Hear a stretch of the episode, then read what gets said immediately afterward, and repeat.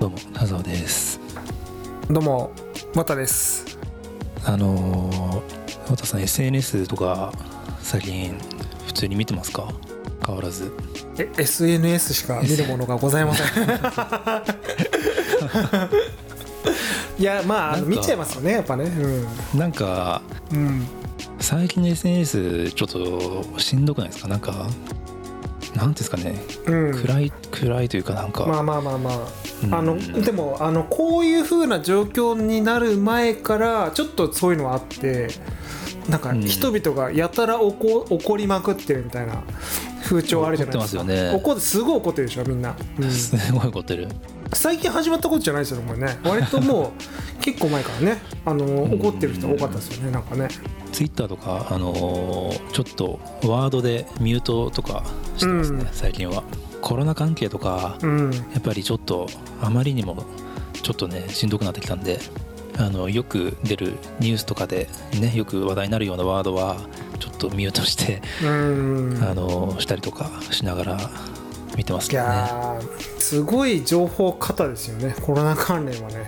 あのいろんな人のいろんな意見が見えちゃうとねなんかうんちょっとその精神的に追いやられる時ありありますよねなんかねあのね、うん。そのコロナで、まあ、世の中このコロナの問題で世の中どう動いていくのかっていうことに興味持つのは全然いいと思うしうん。勉強すべきだと思うんですけど今日々コロナ国とコロナがどうなってるかとかをウォッチしていくことになんか何の生産性があるのかなって思ってて。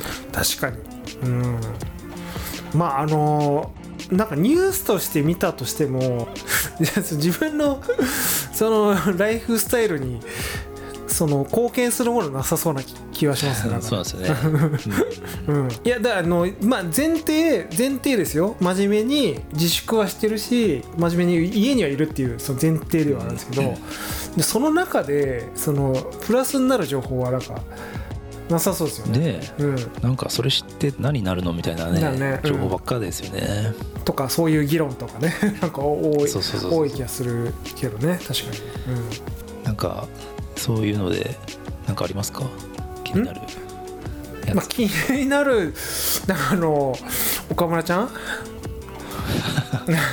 まあ、ないない岡村ないだからその最近やっぱその炎上したエピソードといえばもうないない岡村氏なんですよ、はいすごいこう大炎上しちゃって。まあそのあの多くは語りませんけどそのそのねすごいことになっちゃってみたいな。でもあのこれまあさっきもちょっと話したんですけどそのあのやべっちのあのあのやべっちがそのお岡村隆史をすっごい怒怒ってるんですよ。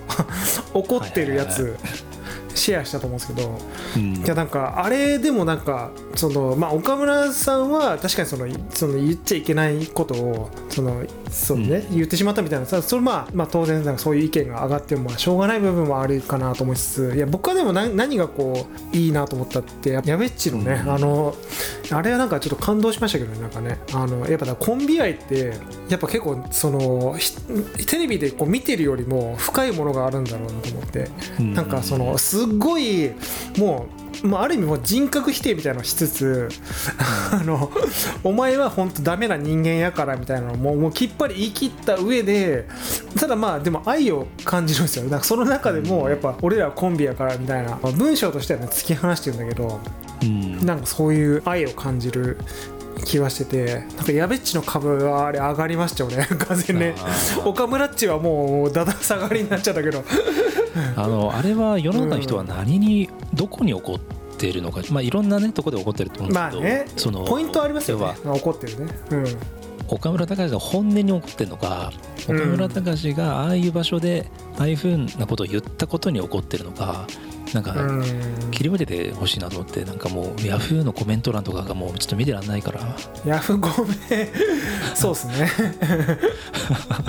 まあでもツイッターでもねもう本当もうあの袋叩きでしたからね本当ね。あの、うん。もうボコボコって感じで。まあでも岡村っちはでも前結構ありますよね。過去にもそういうその あの見な見た見なきゃいいなんだっけ、えー、と見たくなければ見た見なきゃいいみたいな。あれはまあでもデマなんで結果的にその誇張された表現でやったんですけどなんかそういうねあのフジテレビの問題とかのやつとかでもやってたしまあでもあのね？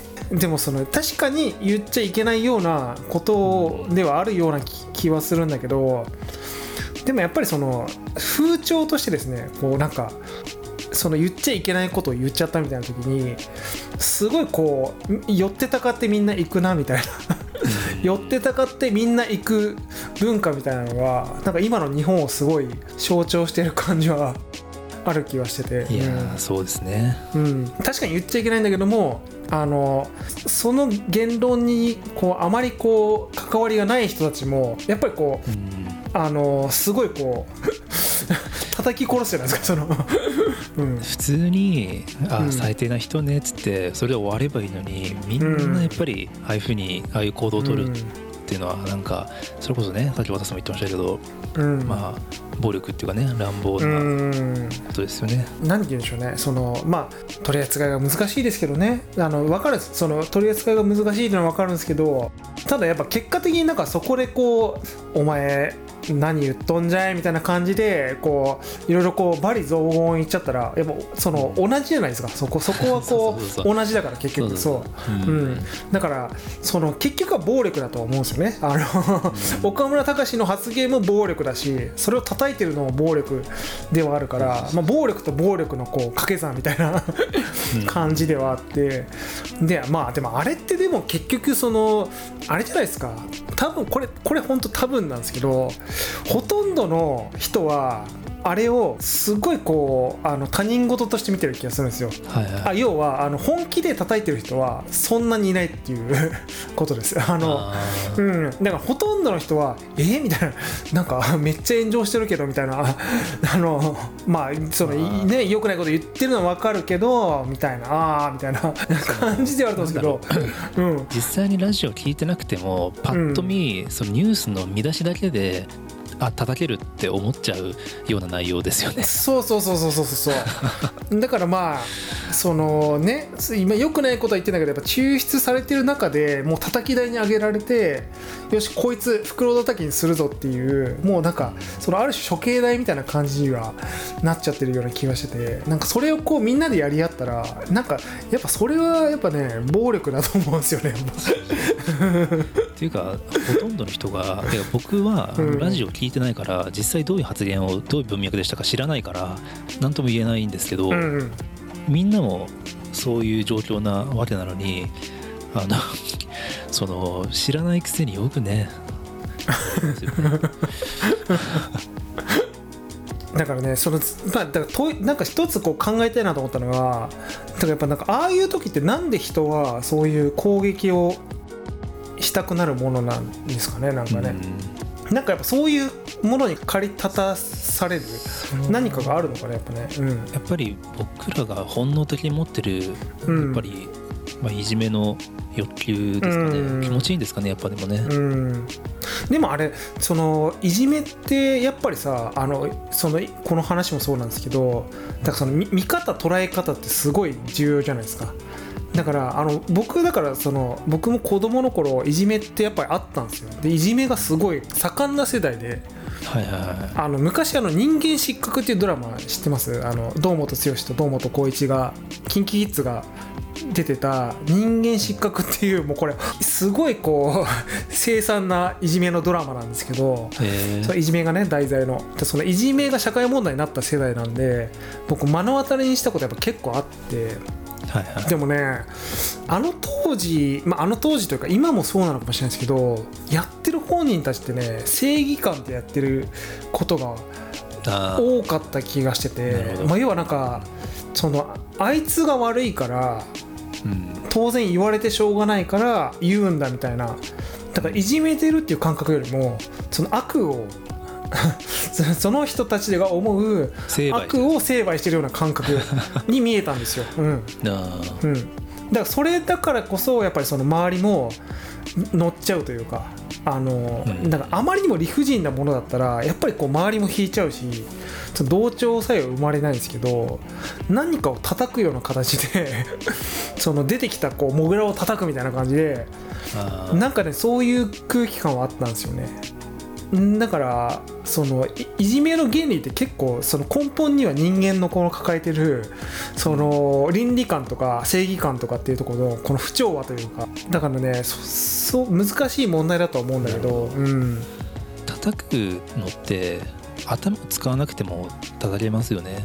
要はその何も考えなくてもできるのがいわゆるみんなと一緒に叩くことだったりいじめることそうですだと思うですようんだからあのあとあのその同調することでこれはそのもう人間の僕もう差がだと思うし僕もあるんですけどやっぱちょっとストレス発散できるじゃないですか。その悪い人はその何言ったっていいからそのクソくらえって言ってもいいしもう極端な話死ねえやみたいなことを言っても大丈夫な存在になるじゃないですか。それって結構快感なんですよね。なんか。そうなんだからそれ結構人の心の隙間に入ってきちゃうのはあるなと思って。うん。なんか誰がどう見ても、まあ、うん。基本的には良くないっていうよううなん。ことに対して、それは良くないっていう意見をでかい声で言うのって恥ずかしくないのかなって僕は思っちゃうんですよ。要はみんながこうは言ってるけど自分はこう思うっていう意見を大きい声で言うなら、ね、分かるんですけど、うん。あのみんなと同じ意見を言うってなんか僕はちょっと恥ずかしいですけどね。その少数派多数派みたいな話ですよね。だからあのなんかマイノリティとやっぱりそのマジョリティってそれは当然マジョリティについた方が あの得が多いわけじゃないですか。だからそうすることによってそのい一大勢力につけるわけだからその同調もその強まるわけだしでもなんかそこってやっぱそのそういう暴力が生まれやすい気はしますよね、なんかそれその乗っちゃうと結局そのなんかあのまあ、いわゆるそのマイノリティの部分とかその結局そのネガティブなことを言っちゃったということはもうその圧倒的な負負というか負けなわけだからそこをこう叩き潰すっていう流れはすごいこう増長しやすい気はするんですよね。なんかそこに乗るのって結構だからやっぱり人って気持ちいいというか一定やっぱりこう人ってこう免疫力とか そのはいはい。生き物としてその悪いものを除外するっていう本能があるわけだから そう。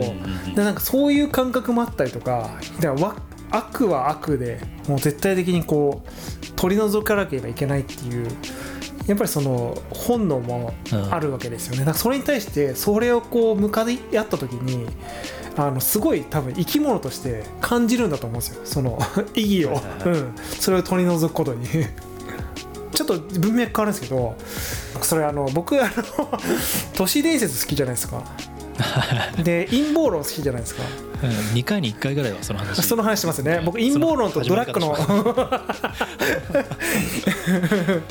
でもこれこれ変な話ですけどやっぱ陰謀論もけ結構やっぱそれに近いところ あるなと思って、はいはいあのーだから陰謀論のやっぱ根幹的なものってそのすごいこう一般の社会には見えてないすごい強大な圧力であったりとか、その裏で世界を操っている強大な組織強大ななんかその悪の結社みたいなのがテーマだったりするんですけどやっぱそれってなんかねまあ半分フィクション半分ノンフィクションって僕はいつも捉えてるんですけど やっぱなんか人間の本能として悪を作り出してそれを取り除くっていううん。やっぱねその本能がねすあのーすごいにじみ出てる気がするんですよ。だからあのそうすることによって生き物としての意義を感じるっていうのは僕絶対あると思っててあのそれを信じたくなるっていうね。だ僕自身もあるしみんな多分そのどんな人でも心の中にあるんですよ。そのうん。うん。あの良くないものは取り除かなければならないっていう、うん、あだからその延長線上にある気がしてて、うん、だから悪を作り出さないとその正義って成り立たないじゃないですか、はいはいはい。そう。だから政治とかもそういう成り立ちってあると思うんですけど。なんかやっぱり自分が正義でいたいっていうところの欲求もやっぱりあるんで。あるんですよね多分ね、うん。でもなんかやっぱこの正義とは何なのかとかその戦争で言うとどっちが悪いどっちがいいとかって実はないみたいな話あるじゃないですか、うん。どっちも悪いじゃないですか。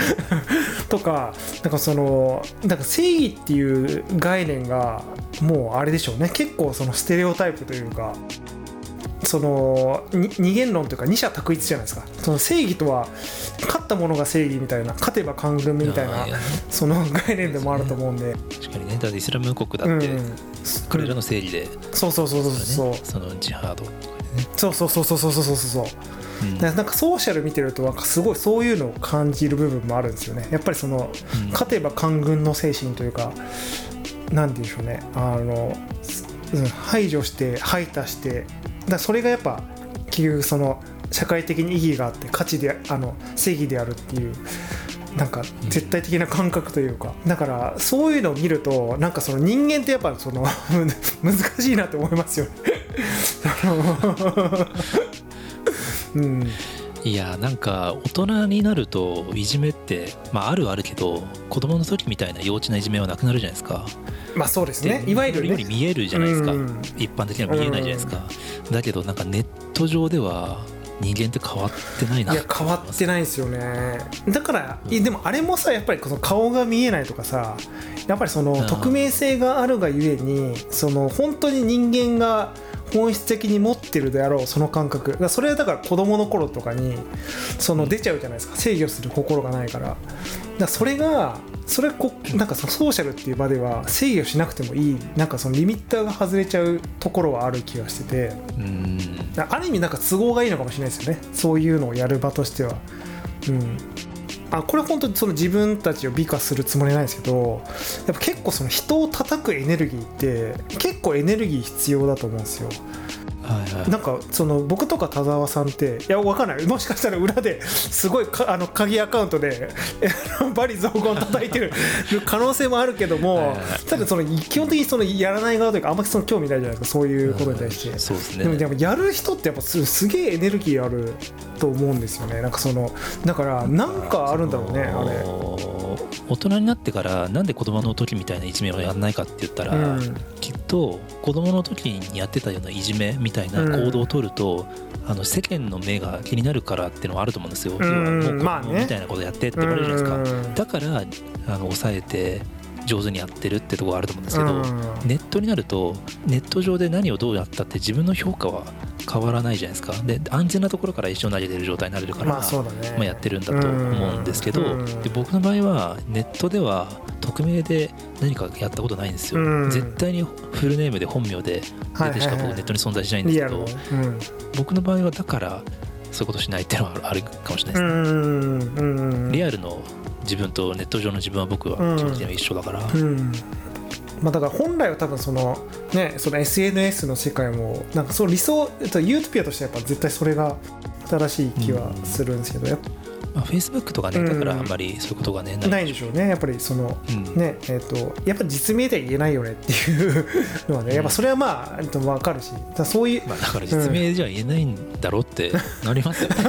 結局そうですよ。いやそそれは間違いないですよ、うん、間違いない。そう。うんああとだからその逆もあってなんかやっぱソーシャルネットワークも半分フィクションだというふうに思ってるんですね、なんかその叩きもそうだし釣りもそうだしあのーまあ、いわゆるその炎上ネタとかもそうなんですけど、うん。なんかやっぱあれってその人のそういう社交心を煽るためにやっぱその逆に言うと説明とかそのリアルじゃないからその盛ることもやっぱすごいできるじゃないですか。いわゆるフェイク的に、うんだからねそれがこうあの極端に過剰になりやすいというかだからそのめっちゃそのバリ雑言言ってる人もそんな リアルだとそこまでの、はいはい。あのそこまでの温度感なんじゃない気もしててそう そう。だから盛りもう盛り上がっちゃったからあれまあフィクションだからそのフィクションとしてもうその攻撃するっていうモードで作られたあの演出された文章なんですよ多分ね。うんうん。でもそのやっぱ被害を受けた方はそれをこうリアルな声としてねそこは不幸なんですけど、そこ温度感の差でその受け取る側はその本当の声だとして受け取っちゃうからもうだからこう自殺しちゃったりとかねね。あの韓国のアイドルとかがその死んじゃうとかそういうのねあのそういうところにあると思うんですけど、うん、結構だから芸能人の人とかも謝罪とかねしてますけど、うん。いや冷静に考えたら 全然大した話じゃなくてっていうのばっかりですよ。まあまあまあまあまあまあ。まあだからそのすやっぱだから極端な話余計なお世話ですみたいなそのあの赤の他人がそのだっていやじゃあピエール滝が捕まったかどうかってその赤の他人が何を言う話だって警察が取り締まりなさいって話じゃないですかうん。そのねやんやこう罵倒されてそのつまあ当然その CM とか契約してたそのクライアントからはもう本当バリ雑言言われてるだろうけどただ別にそれは一般人が言うことではないし多分一般人もそんな興味ないんですよ。そんな ほとんどの人は興味ないです。ただ一部ちょっとねその過激派というかその言論派の人たちがそのい攻撃するわけですよ。あの浮気とかはね 浮気問題ね浮気。もあれ叩いてるやつも半笑いなんじゃない？ういや半笑いですよ。もうもうニヤニヤ。もう絶対ねニヤニヤしてる。よ本当に。うん。え来た来た来た。ってなってるよ。そのもう東出君の時なんかもう本当もう、ま、なんかもうねもうもう笑い止まらなかった人多かったと思うよ本当にまあだからやっぱ難しいです。やっぱリテラシーの問題もあるんで。いやでも、そういうのをネットで書くような人ってどこにいるんですかね。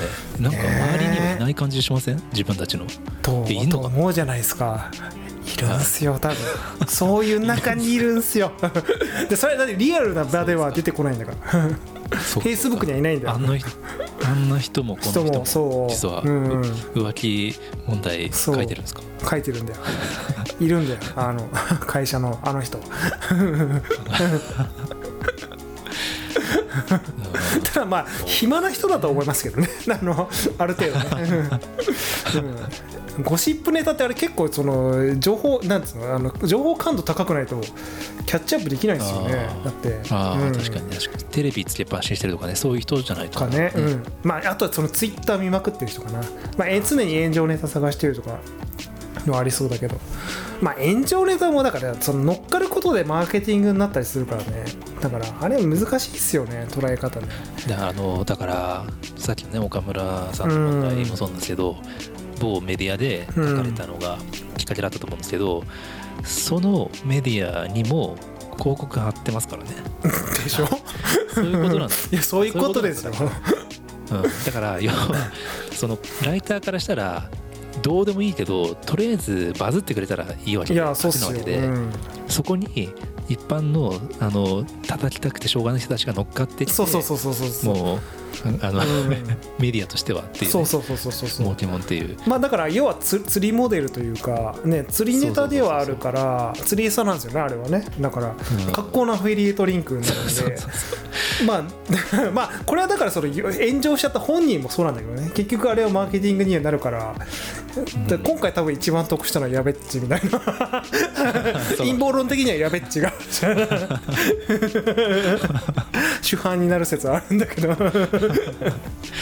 株を一番株を上げたのが誰か。いやだからだからやっぱそう考えるとね客観的に SNS どう見るかってやっぱすごい大事ですよね本当ね、うん、あなんかそういうのを機に倫理観をこう振り返るあのタイミングではあると思うんですよ、うん。なんかそのまあ炎上しちゃったねその元のネタは確かに良くないことであるんだけど、それをもとにねその自分たちの倫理観はどうなんだっていう問いかけるきっかけにはなるとは思うんだけどただ反面あのーすごい窮屈さは生まれると思っててさっきちょっとね話したんですけどうん。結局その写し鏡が SNS 上にできちゃうからあこれは言っちゃいけないんだとかあのこういうことは言ったら炎上しちゃうんだろうとか多分その2 3 0年前とかのその人々たちから比べると僕らってもう言えないことが死ぬほどあるんですよね。あのそうそうそうそう、あのーポイズンですか？言いたいことも言えない。まさに20年前それ。ポイズンなんですよもう。ポイズンな世の中だからもうだから多分こうね言論の自由とかって言うんですけど多分今の世の中の人って割とねその言うほど僕多分真面目だと思うんですよ。その言っても普通の人たちで真面目だと思っててだから炎上しちゃうから怖いっつっていろんなことを言うのを我慢してる人は多いだろうなとは思ったりとか。その昔ってやっぱり自分が考えてることが一般的にどうなるかってことが判断できなかったからその勘違いしたまま、うん。まあいい方向にね突き進めるような人もいたと思うんですよね、うん。まあ、アーティストとかもそうだけど。で今ってもう何もかも可視化されてみんなの共通認識っていうのができちゃってうるから、ん。そのみんな同じところを向かっていっちゃうっていうまあね。つまらなさがありますからね。うん。なんて言うんでしょうね、まあ、牙を抜かれちゃうというかやっぱこうナイフが丸くなっちゃうというか良いか悪いかは置いといて昔で言うと自由な部分もあったから行き過ぎちゃったとして行き過ぎちゃうタイプの天才の人たちがのびのびこうしやすい 時代ではあったんですよね。ただ今ってこそううそれがこう出る杭を打たれるその環境になっちゃったからまあそういう人はね本来天才のような人が、あれこれって俺ちょっとずれてるかもって気づいちゃうんですよね、うん。多分今は。昔でいうその天然的な天然素材的な人が生まれづらくなる時代ではあるのかもしれないですねやっぱね。なんかその気づいそうでもうまさに気づいちゃうというか客観的に自分たちを見ちゃうから、うん。そういうなんかその逸脱したその常軌を逸してる人みたいなのはどうしてもこう出づらい感じにはなる、だってあもうこれ本当その岡村隆史さんをその擁護するつもりないんですけどその芸人さんなんて芸人さんなんて？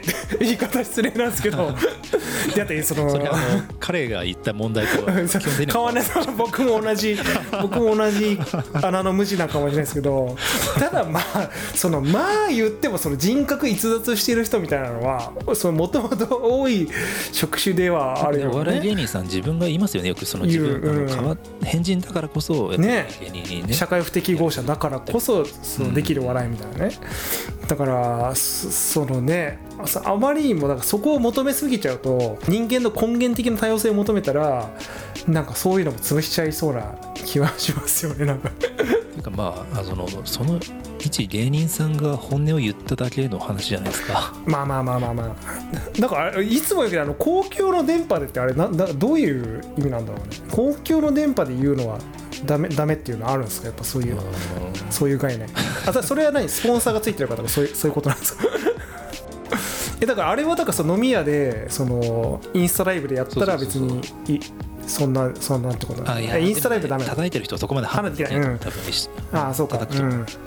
あまああったよね。前インスタライブでも炎上してた人いたから。そうそこは一緒なのか。うん。うん。だからスポンサーがねガチ切れするっていうのはなんか分かるんだけど お前何言ってんだみたいな。うん まあでもそれにこう一般の人が乗っかるっていうのは不謹慎じゃないかとか人種差別性別差別とかまあだからまあそうまあそういう人もいるいるからその流れなのかもしでも一般の人うん。がそういうふうな反応するっていうのはメディアからしたら都合がいいですけどね。まあね逆に言うとマーケティングね。操作しやすいうそうそうそう。そうそうそうだからあのすごい緻密に計算されたこういう炎上マーケティングって実は増えてくるのかもしれないですね。だって格好のあれじゃないですかバズじゃないですかバズネタじゃないですか。ね。そうそうそうそう。うん。だからねまああの外国ではありますよね。映画とかのプロモーションとかで明らかに明らかにフィクションなんだけどもノンフィクションとしてドキュメンタリー的なホラーみたいな感じであの SNS に投げてで実は映画のプロモーションでしたみたいな。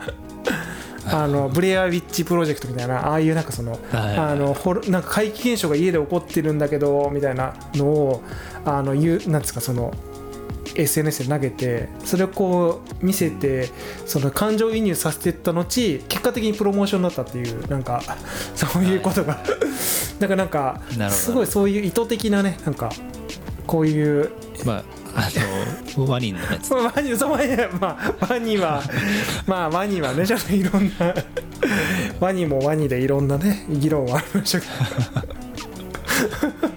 でもやっぱり大衆はやっぱり敏感にそういうのを察知して、まあ、怒るとこは怒るならって感じしましたよね。まあそうですね。うん。うん。でもあれやっぱ意外に思うんですけどやっぱ相当な人目につくもんなんですね。なんかあのマスいやいわゆるマスとかっていうレベルよりもなんか相当多くの人がなんかよインターネットの、ね、SNS とかのマーケティングってはいなんか相当多くの人が目にしてる気がじゃあワニの件もそうだし岡村さんの件もそうなんですけど、うん。なんかそそれだけやっぱね人々が見るものってすすごいなって思いますよね。日本全国もしかしたらだって年齢もねもうおじさんおばさんも SNS は見るしツイッターの裏垢持ってたりするし下手したらおばあちゃんもツイッターやってたりするし。あんまだから老若男女関係なく見る時代になってきてるのかもしれないですよねなんかね。うん。あのワイドショーとかそうじゃないですか。ワイドショーって結局そうじゃないですか、まあうん、炎上じゃないですか。そうですね。だからそれのそのメディアが変わってきてるというかよりこう市民化してってるじゃないですか、うん、なんか芸能ニュースとかってやっぱりなんで見ちゃうんだろうなと思って、うん。なんかあのヤフーニュースのアプリっうん、て使ったことありまあるありますあります。す自分が見た記事グラフ化されるんですよ。あのジャンルごとに。あそうなんだ。そう。だから政治どのくらいとか経済どのくらいとか、うん。芸能どのくらいとか、うん。やっぱりね僕みたいに別にその芸能ニュース普段追ってないような人間でもやっぱりね結構見てるんだなっていうのがグラフになると分かるんですよ。へえ田沢さんですら見てるんですか？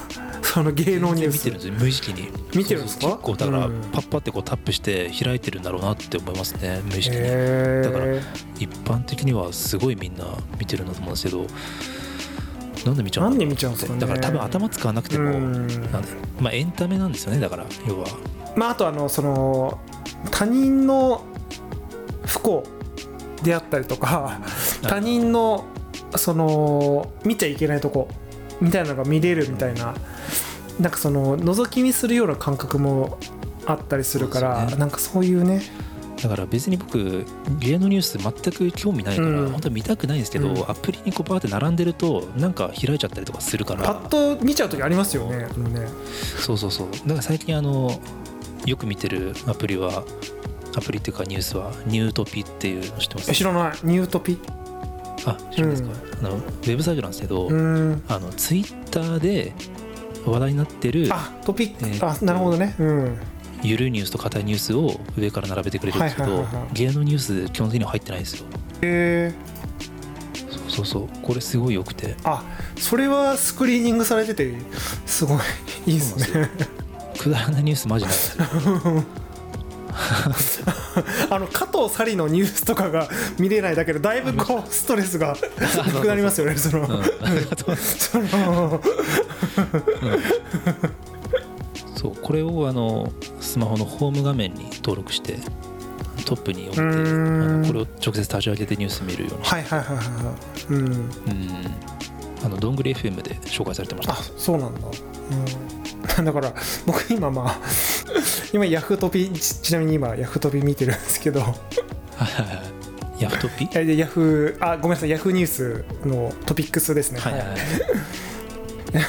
僕が今パパッと見でこうその見えたのが例えば「フワちゃん自宅撮影 CM がテレビに」っていう トピックス。とかあのタンポポ白鳥健康観察解除に とかもうなんでしょうね。なんかそのすごいやっぱあれですね。どうでもいい ですね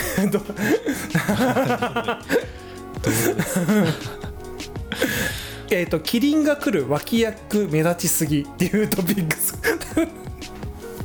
だってキリンが来るに結構いい役ではいはいはい岡村隆史出てますから。なるほどなるほど。あのはい。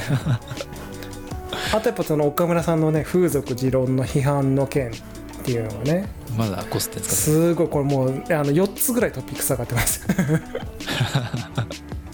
人が死ぬニュース、えー、と誰かが炎上してるニュース、えー、と誰かが出産したニュースしか載ってないですね今この 僕が見る限り今。まあ、あと本当にどうでもいいニュースね。うんまあ、ニュニュースなんだろうね。そのニュいや僕そうちょっと僕もその報道とかそのワイドショーとか見ないから分からないけどそのそのニュースって何なのかって思いますねやっぱり。今こう見てあの今久々にこうヤフーのトピックスのエンタメ欄見て思いましたね まあエンタメ欄もこっちが開いちゃったあまあもう負けですねこれね。もうここぞっとばかりに、そう言ってくるいやでもまずいやすごいなと思って。だからなかなかだったんです。なんかこういうのって見せな見えないようにしたいんですけど見せてきますよね。あの結構そのスマートニュースとか、うん。グノシーとかグノシー来るよねほんとね。なんであれあアルゴリズムにこれいやでもそういう方が広告効果が高いんですかね,、まあね。あとまあクラスターこれだとちょっと失礼な言い方しますけどクラスターとしてやっぱそういう購買衝動が高いというか人が多いのかもしれないですね。なんかそういう広告にちょっと引っかかってしまいしまいがちな人がそのクラスタリングされてるのかもしれないですね。こういうエンうん。ゴシップとか、まあ、だからやっぱりそのそうですね。その人生を営む上ではあんまりプラスになる情報はなさそうなんで。そうね。見ないが基地ではあるよ。まあもちろんそのす好き嫌いはあるから好きな場合は見てもいいと思うんですけど、うん。うん。まあ、ただ別にね興味なければ見る情報じゃないと思う。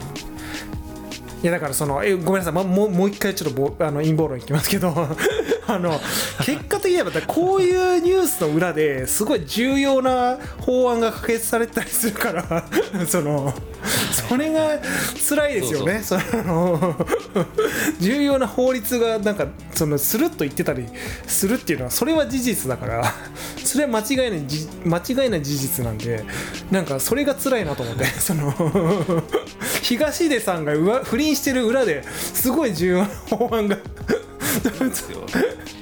法案通ってるしその裏でいいろんな会社が 上場してるんですよ。そうい潰れてる会社もあるし。そうそうそうそうそう。まあねそういう方を見た方がいいとは思うけど難しいよね。これはもうメディアの方針だから。結局ね売れるもんが勝つんですよ。ニュースも記事も。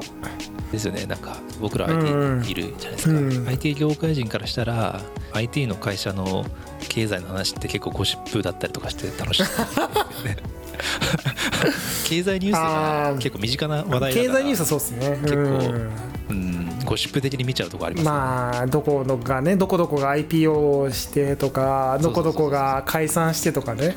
そういうのまあ最近多いから特にね資金調達資金調達してとかね。うんまあでもそれはまあねそのそのまあでも同じなのかなもしかしたら、うん。ゴシップとして見てる場合もあるからね捉え方として、うん。ただまああのもちろんそのなんですかあの業業界の情報として知っといた方がねあのね。得だっていうまあ、経済の動きとかわかるしそうそうそうそうそう。ですね。それはありますけどね。うん。いや想像以上にちょっと広がりましたねこの話。なんか。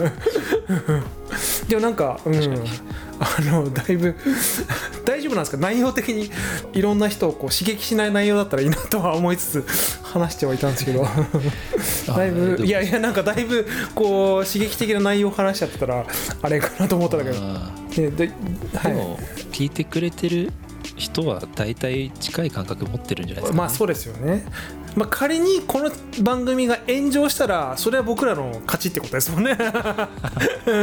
今の話ですよね。この利害で言ったら。これをこうなんですか炎上させたらもう僕らの勝ちです。いやこれちょっともういついくらでも話しちゃうなと思って。あ確かに確かにそうですね。はい。じゃあそんなところで。はい